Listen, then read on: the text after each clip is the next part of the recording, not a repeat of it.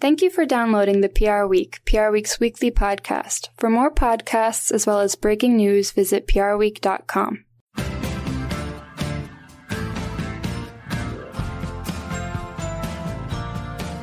Hello and welcome to the PR Week, PR Week's regular weekly roundup of everything that matters in the worlds of PR and communications.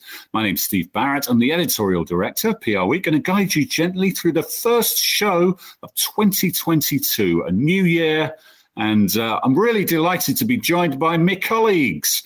We had a show with uh, Frank and Sabrina just before the holidays. It went down so well, we decided to do it again, and we're going to look forward to see what's in store for 2022. So, hi, Frank. How you doing? PR Week's executive uh, editor. Doing great. Glad to be back. Yeah, Off to a good start in the new year. So, straight back into it.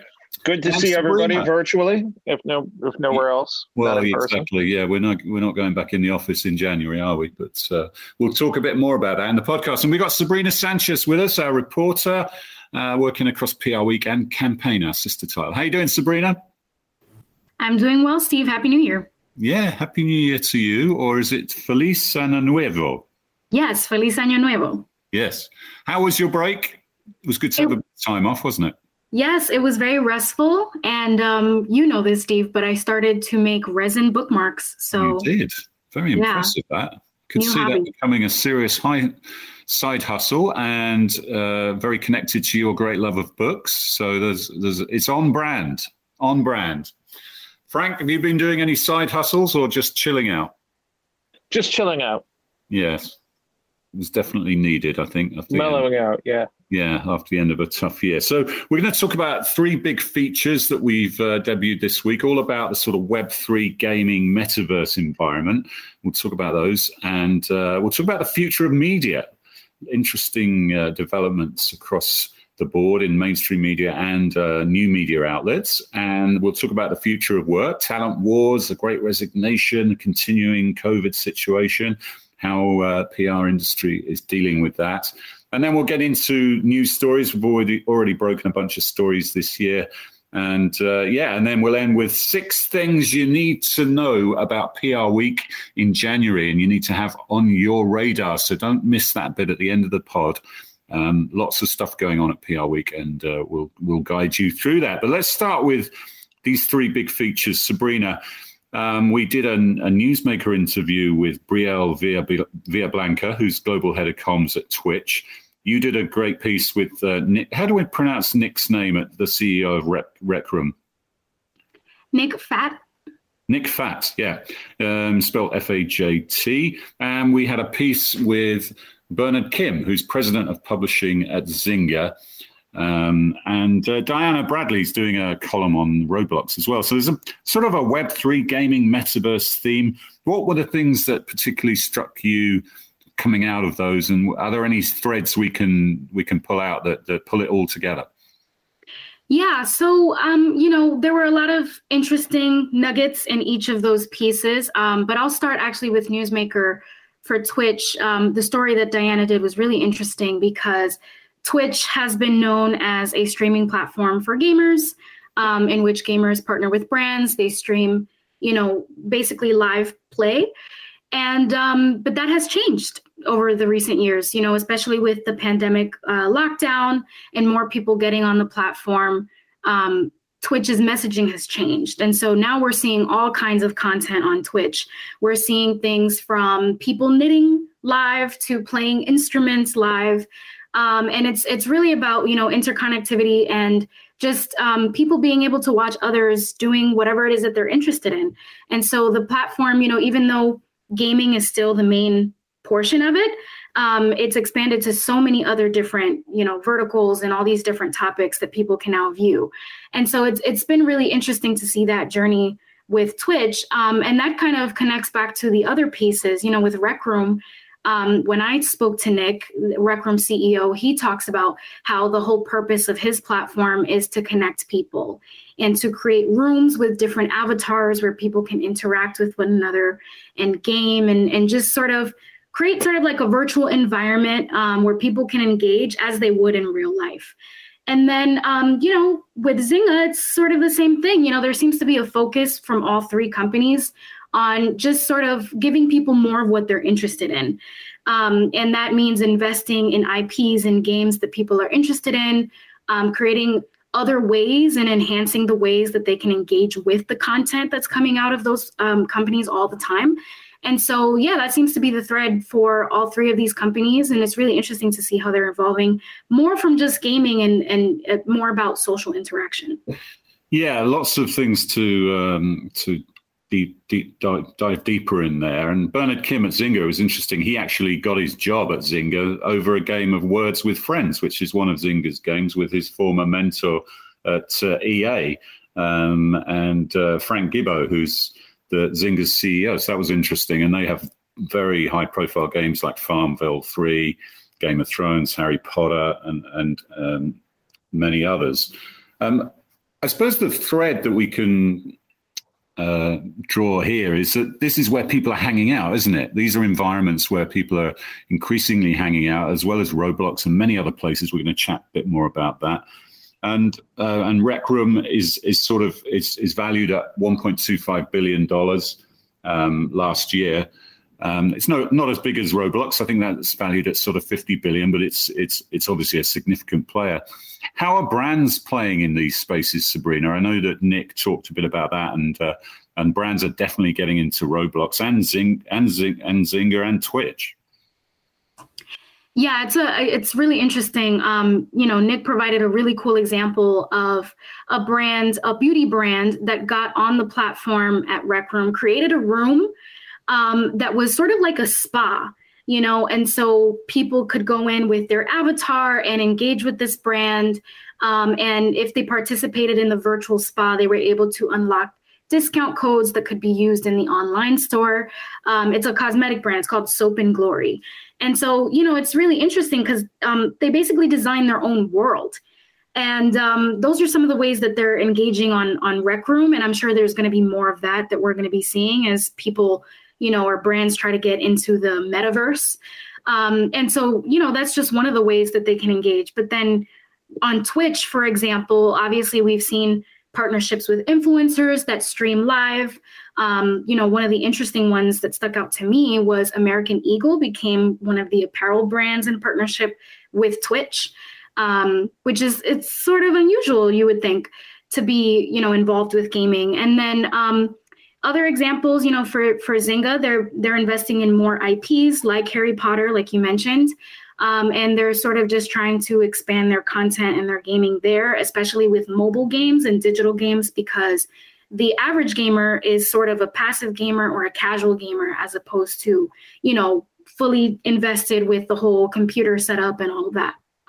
Yeah, and one of the we're talking quite young audiences here, aren't we? And one of the things Diana says that she has a young son herself who spends a lot of time on Roblox. Why would brands want to get involved there with such younger audiences that not necessarily buying now? And what Diana says is, well, it gets them used to those brands, makes them feel good about them, so that when they are ready to purchase or become consumers, they'll feel good about those brands. And of course, their parents are also involved in playing as well. So that's the sort of upside for brands as well. And as a, as a Gen Zer yourself, is that um, is that what you see amongst you and your peers?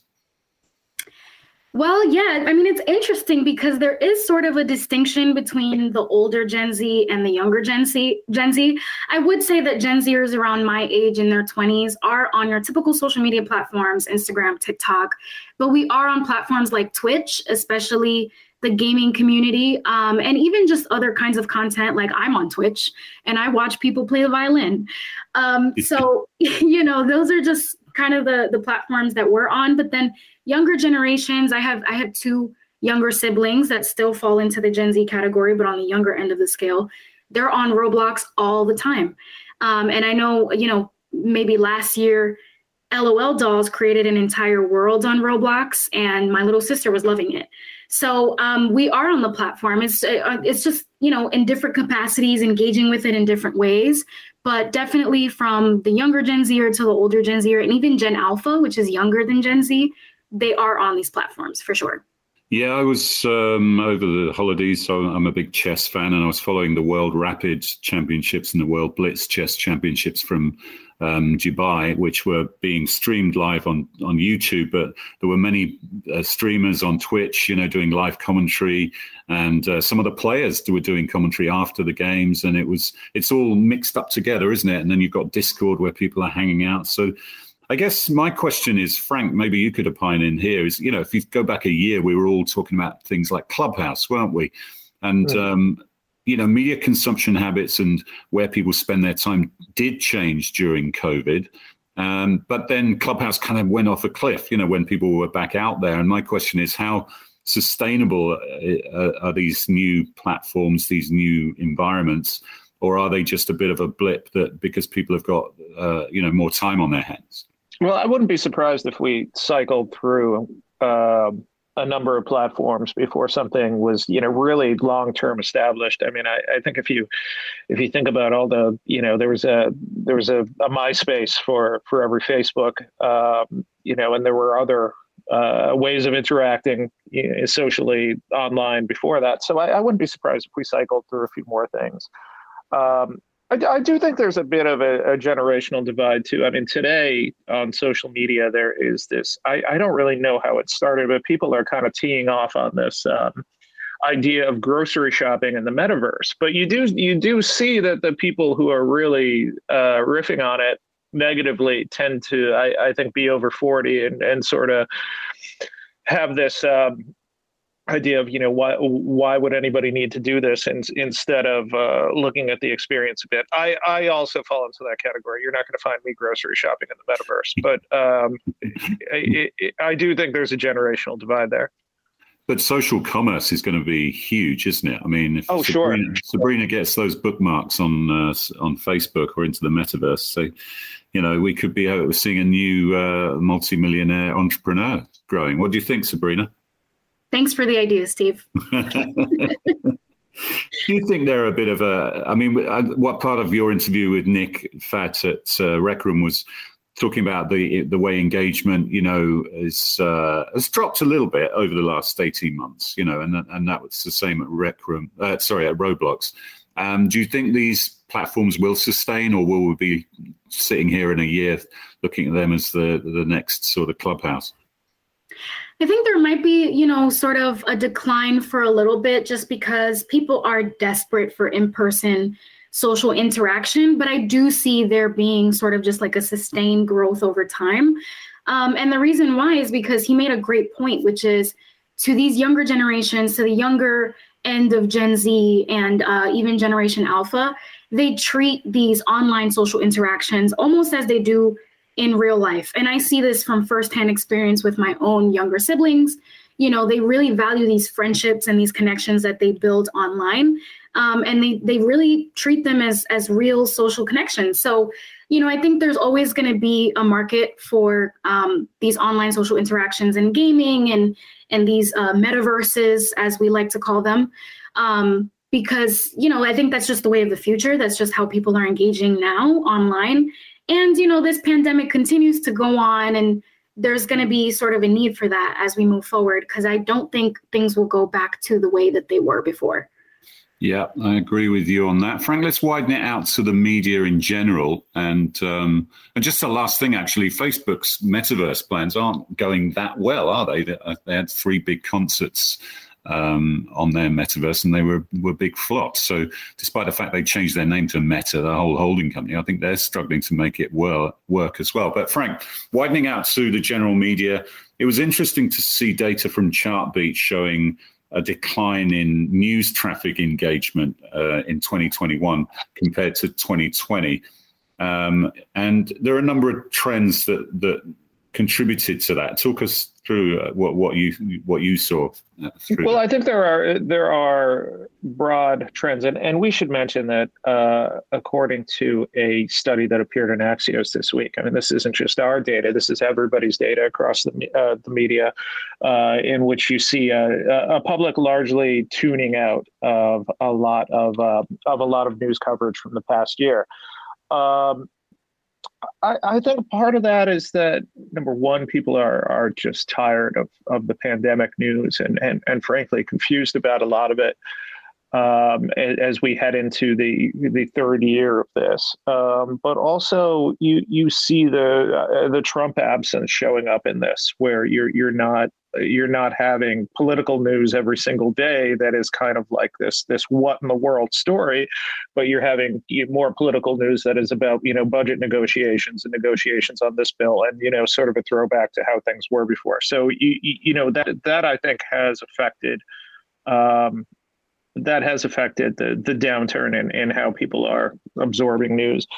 But you you also I think see that there's so many big news stories happened in 2020 and early 21 where uh, you had the Capitol Hill riot, you had George Floyd's murder, you had um, all of the stories, and, and a lot of them affected our audience and the agencies and the companies we cover very deeply. And um, I think in 2021 you you did not have that that same uh, rush of big picture news stories that had an effect on on the industry. Yeah, and there's a lot of other channels opening up, aren't there? We've seen lots of um, Substack channels. We've seen you mentioned Axios, which is really investing big in its local news offering. They said they're going to extend that to 25 cities uh, this year and maybe up to as many as 100 which is a massive investment we've seen it is and, and i wish them well because yeah. Um, it's you know I, I came out of that world and it's it is a it's an incredibly important and often overlooked part of the media. And it is you know look this is this is where people's tax dollars are going. And this is you know how their school systems are operating and their local police and fire and all of that. And the issues that really directly affect their lives. So and, local media has just taken so many huge hits over the past i mean it's really been 25 almost 30 years now. And and so there needs to be new ideas in publishing at the local level. Um, I'm, I'm happy to see them jumping into this. I, I really do wish them well. I hope it's a success. Yeah, it's really important for local democracy, and I, I, I, agree with you. Hope they can make it work. One interesting story this week was Ben Smith of the New York Times and Justin Smith of Bloomberg both resigned from their high-profile jobs, and they've got a, a new media venture that's coming out. They're being a bit uh, quiet about what exactly it's going to be. But that was very interesting, wasn't it? Yeah, uh, and, and, there's not a lot of detail yet on what they're going to launch. But when you when you read Ben Smith talking about it, of course, he's a New York Times media columnist and, and seems to break a, a really interesting story every Sunday night when you listen to him talk about it, they're they're clearly very ambitious about what they want to do, and they see this as a rival to the the big media outlets, whether on TV uh, or or you know in, in, print and digitally. So I'm I think this is something people in the media are going to closely follow for the next couple of months as as this starts to take form um, it, it, Ben Smith and and the, there's there's a lame joke here about this how this is the most successful reunion of the Smiths and and you know since the band broke up, but um, it is um, it, because he has a background in the startup media world. I mean, he was he was the editor of BuzzFeed for BuzzFeed. for years, and you know BuzzFeed was I think in a lot of ways really innovative about how they they package together a lot of hard news and and at the time did invest a lot in you know boots on the ground hard news in in different places uh, with with all this different kind of, of lifestyle content. I mean, I don't I don't know that we we'd ever be using the word listicle if it wasn't for for BuzzFeed. Really pioneered that. Um, I haven't so, heard that for a while, actually. Yeah, but I'm, I'm I'm intrigued to see what they do here. I think my big question is number one: Can they differentiate themselves enough from the other media outlets, whether it's the New York Times or whoever, that are going to be their their big rivals in this new media world. Can they differentiate themselves enough, and what what platforms would they use to do it? Um, and also, what kind of a voice and what kind of a tone uh, is this going to have? Because I, I, I think you would you would be naive to think that it's not going to become it's not going to be seen as like a left or right outlet because everything is in in this day and age and and can they break through that? I'm a little skeptical of that. So i i, I have a lot of questions about what they're doing. Um it, it, but it, you know the the ground is kind of ripe for for new ideas in the media world so. and new types of coverage Yeah. I mean, they talk about a 200 million uh, strong English speaking, sort of intelligent audience, college educated. Um, and some would say, well, you're already you've already got that at the Times and Bloomberg. The difference yeah. is that they will be the owners of this, and they have the opportunity to make big bucks, which they don't have within a media company. And I guess that's part of a wider trend we we saw last year with many people, many senior journalists leaving and and starting their own things, whether it's a Substack or the the Puck brands with uh, Jon Kelly. Um, and that's a that's a really interesting angle to this, isn't it? That people don't want to sit in a media owner and just take a wage; they actually want to be entrepreneurs and and potentially uh, sell for big big money. Yeah, and I think we're going to need a little bit of time um, to see to get more of a sense of financially how how some of those you know Substack brands to generalize them uh, how they make out financially going forward. Um, I, I also think you know when that 200 million number, I, I think it's it's very easy to categorize people into broad groups like that, and it's it's a lot more difficult to make it work. Um, so, but I, I, what I'm also interested to see is the bottom line part of this. You know, what are they going to do that's subscription based, and what are they going to do that's free? Um, and, and what are they going to do in partnership with other existing technology platforms, or what do they create on their own? um, because this this is uh, people are going to have their eyes on this in the next few months. Yeah, because if you think about it, we've got so much content coming at us, haven't we? And if you think about in the morning when you get your your morning newsletters, it's becoming increasingly difficult to take it all in. And um, you know, I, well, I think we all have our favorites. I like uh, there's various uh, Substacks. I like Brian Morrissey's The Rebooting.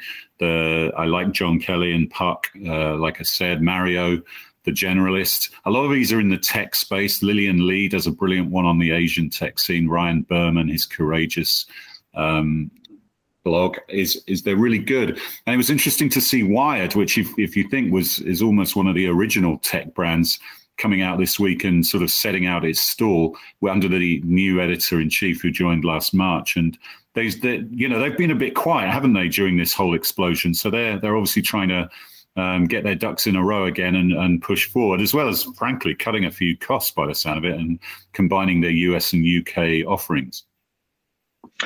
Yeah, but I, I also think that there there is just such a I, I check my email sometimes at the end of the day, and I, I'm just it's it's it's frustrating because you you have so much to read and so much you want to read in so little time. And um, yeah, breaking through is is I, I, think you have a you have to have a really unique offering. It has to be well written. Um, and ultimately I think like all content uh, you have to be telling people something that they don't know yet uh, or at least having perspective that they don't that they haven't heard yet uh, for it to really work. So um, that, yeah, yeah. yeah, that perspective point's really crucial because you mentioned uh, news traffic declining.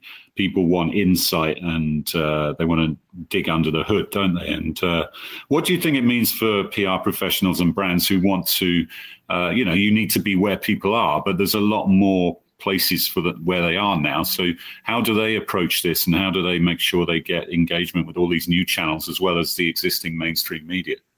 Well, the first thing I think of are, are, these ratios that have popped up over the past couple of years about how there are uh, so many more PR pros for every journalist as the number of journalists has decreased uh, over the last decade. So, um, but I think Doesn't they're going to have to. Tool, does it? No, no, but, but what I think they're going to have to be intimately familiar with is the the individual quirks and um, scheduling and um, all of those in perspective um, and the topics they write about of every single one of these smaller media outlets because I think we all know from experience, you, somebody pitches you something that just, you know, they don't know what time your newsletter goes out or they don't really know what you write about. I mean, it's incredibly frustrating and it doesn't make you want to deal with the person again. Mm-hmm. So it's going to be like that, but but multiplying in terms of the number of uh, outlets that are out there. So in some ways, they're going to have to really become well versed in how these all, if we just take newsletters uh, you know how all these different newsletters operate, what kind of content they have, and what time they go out, and you know even even the frequency, whether it's once a day or three times a week, or some of them do more than than once a day. Yeah, and you've got um, you might have smaller audiences, but they're much more engaged, and, and you know that they're, they're, potentially more valuable, aren't they? So you you might be doing a few more uh, partner content activations, paid media elements to it. Um, Sabrina, what from from your generation's point of view, what do you make of the current media environment, and how how do you consume content, and you and your your friends? Yeah, well, I think my situation is a bit different because as a journalist, I I do you know rely on traditional media outlets um, and newsletters actually quite a lot. But you know, based on from what I know from my generation, social media is where they're getting their content, um, which does kind of blur, you know, a lot of what's credible and what's not. Um, unfortunately, that just seems to be the case with, you know, the the kind of uh, generation that we are. So, um, you know, I think it's it's a challenge, especially for news organizations today that are, you know, losing journalists with the Great Resignation, that are trying to make sure that they have clickable content and trying to get traffic because this new generation is not on those traditional platforms. Everything is digital, everything is fast paced, everything is just um, you know easily digestible. And so it'll be interesting to see what comes out of this and how these organizations are going to continue to evolve because um, I think it's necessary in order to survive. Yeah, so I mean, they're going to have to be in Roblox, or they're going to be in, you know, engaging on Twitch, or they're going to be, you know, within games, or or what have you. So um, I think the the social media interaction, the Chartbeat data showed that social media interactions with news articles were down 65%, you know, between t- 2020 and 21. Um, whereas overall visits to top five news sites were down 8%. So, and I think if you look at our experience, Frank, as at PR Week, you know, we do drive a lot of traffic from email and from our social channels, don't we? As well as search. Yeah. Yeah, email especially. Um, and uh, look, you know, when you see the just multiplying of emails, newsletters out there, um, you know, by by individuals or teams that that maybe don't have a ton of people, it's obviously this isn't something that's going away anytime soon.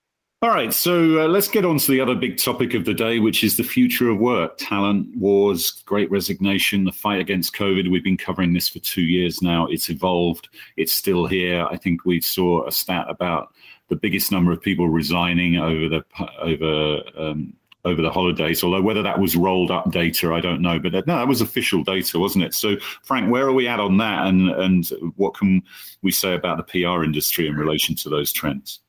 Continuing story, and I'm really interested to see um, whether just some of these crazy anecdotes that we heard about from the last part of last year continue into 2022. Whether that's people asking for gigantic raises and and getting them uh, to stay in a role, or, or just you know being recruited with with astronomical uh, salary increase promises um, I, am looking forward to seeing if that's the case and how uh, and how long it lasts. I know last last fall, uh, some recruiters thought that uh, that market had peaked and it was on the way down. So we'll see because uh, you know the numbers you mentioned, uh, whether it's the number of private sector jobs that came out this morning or the number of people that, that quit their jobs in the last quarter. I mean, these there's clearly movement going on. Um, and so uh, I'm interested to see how long that continues. And I think there are a lot of future work components here.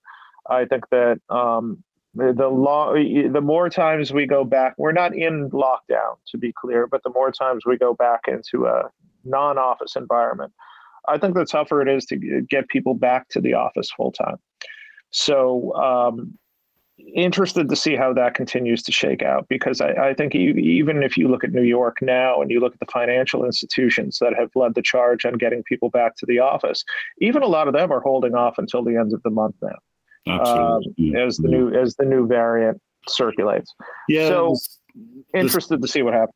The stat I was talking about was 4.5 million folks resigned in November, you know, which is the, uh, the largest number uh, ever, I think. And um, you know, part of that is because they they know they can get another job, right? They they know that there are a lot of jobs out there, and and that they, they're in the driving seat, you know, for once. So, um, but so Sabrina, this is affecting the way agencies go out there, especially to attract the best talent. It's a talent business, isn't it? And you wrote a story this week about agencies actually investing in more office space outside the sort of bubble of New York in other parts of the US.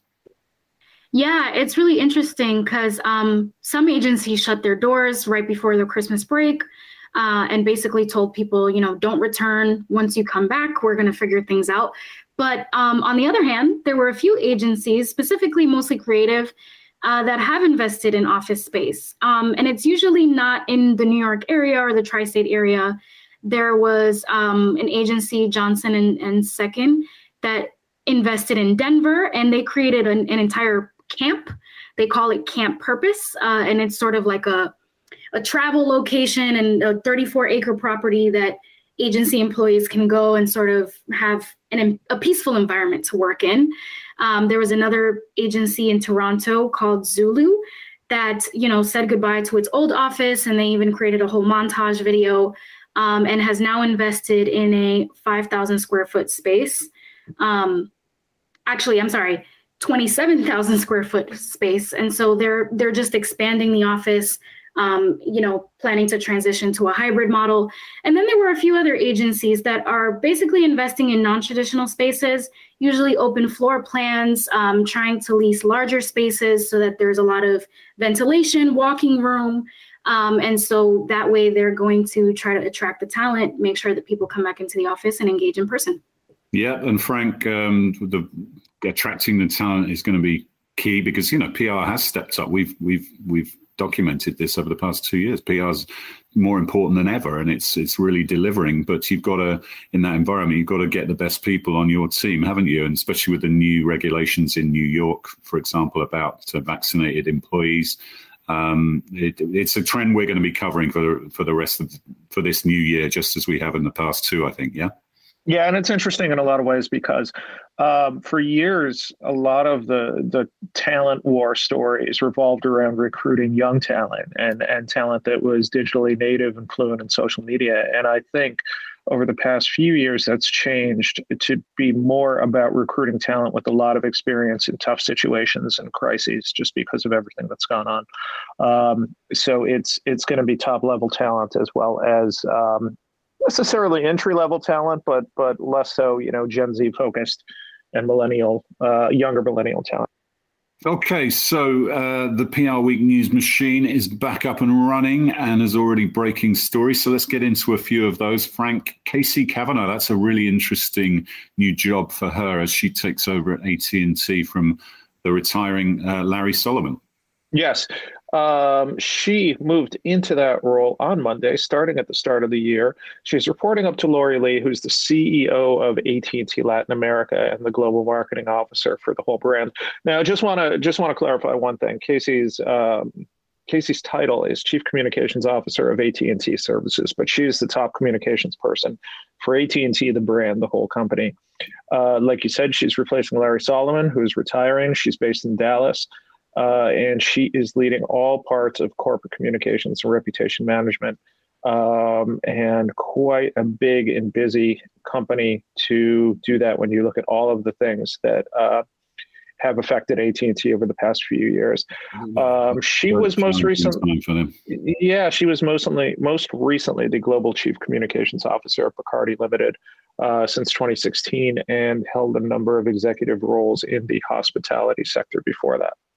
Yeah, well, we wish Larry well in his retirement. He's a long-standing uh, member of our power list and uh, good friend of PR Week, and uh, you know, uh, done a, a, long stint at AT and T. So good luck to him, and good luck to K.C. in that new role in a very different AT and T, sort of unraveling itself from its big acquisitions, which it's sort of uh, embarked on, not not with that much success. So uh, yeah, good luck to her. Let's talk about the comms tech space, which is still really hot. And uh, this was an acquisition story, Sabrina, that you did involving Onclusive and a, and Kantar and a couple of other brands. Uh, talk us through that one. Yeah, so private equity firm Symphony Technology Group acquired. Uh, three different comms tech companies Kantar Reputation Intelligence, which is a subsidiary of Kantar, uh, PRgloo, and Onclusive.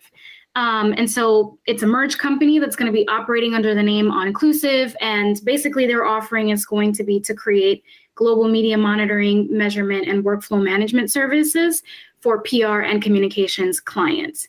The deal closed on the last day of 2021.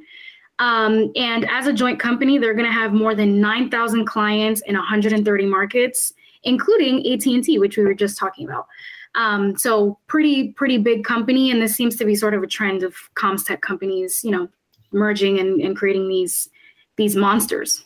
Yeah, we follow that every day, Frank, don't we, with our dashboard daily? Um, loads of heat in that space, and uh, interesting yeah. that they're all going to be under the Onclusive brand. And uh, Kantar, obviously, at one point that was part of WPP, I assume, that part of the business. So another big, it, it seems to go through phases in this market of uh, big conglomerations emerging, and then they they they all sort of split apart again. And then, but there's definitely a lot of heat in this market at the moment, isn't it?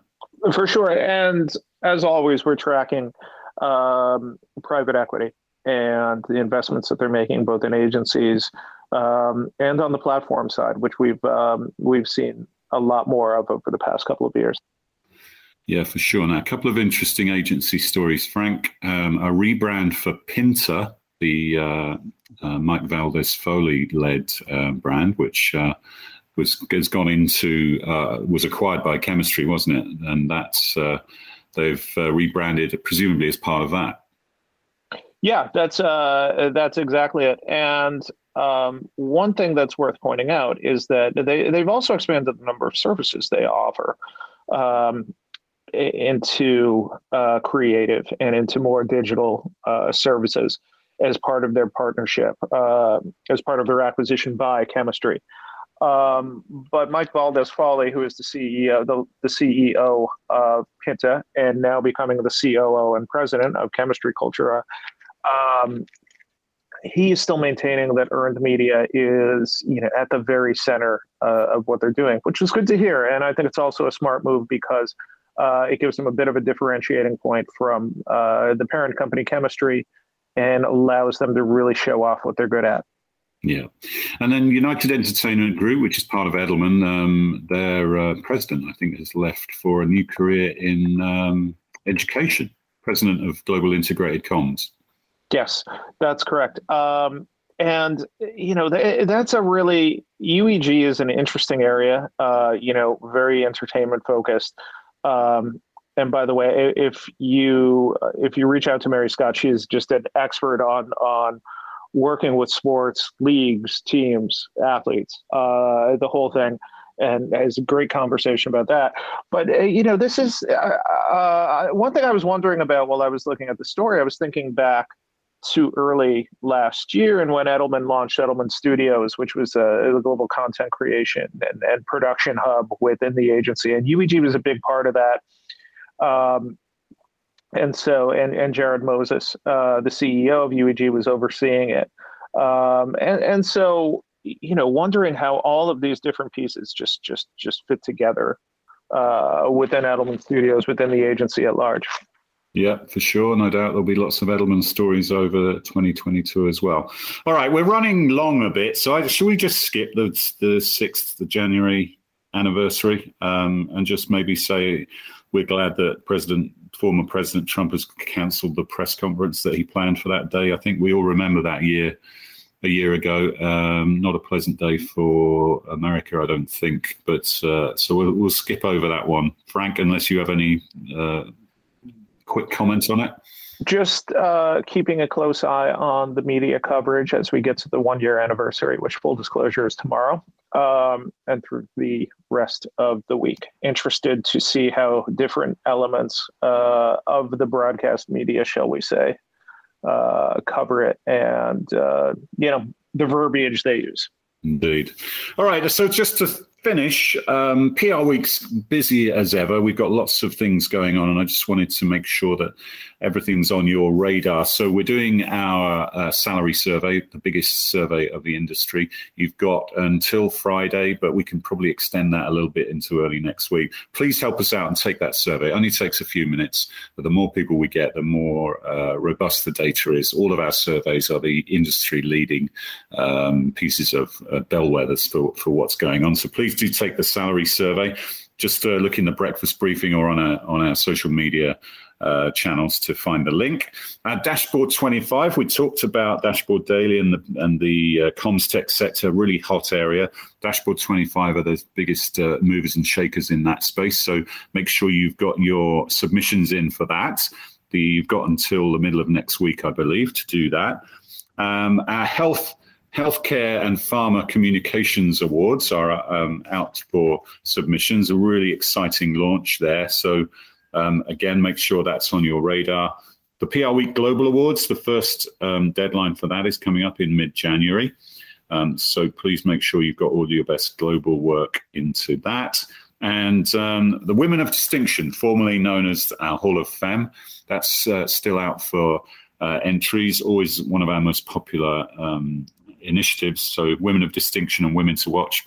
Please have that on your radar. And then on Monday, we are launching the call for submissions to our agency business report rankings table and uh, consideration for profiles in that coverage. So please do look out for that. But uh, thank you, Frank. Thank you, Sabrina, so much for your time. Great to chat with you and uh, already hit the ground running in 2022. So thank you for that. But uh, that's all we got time for. We'll see you next time on the PR Week.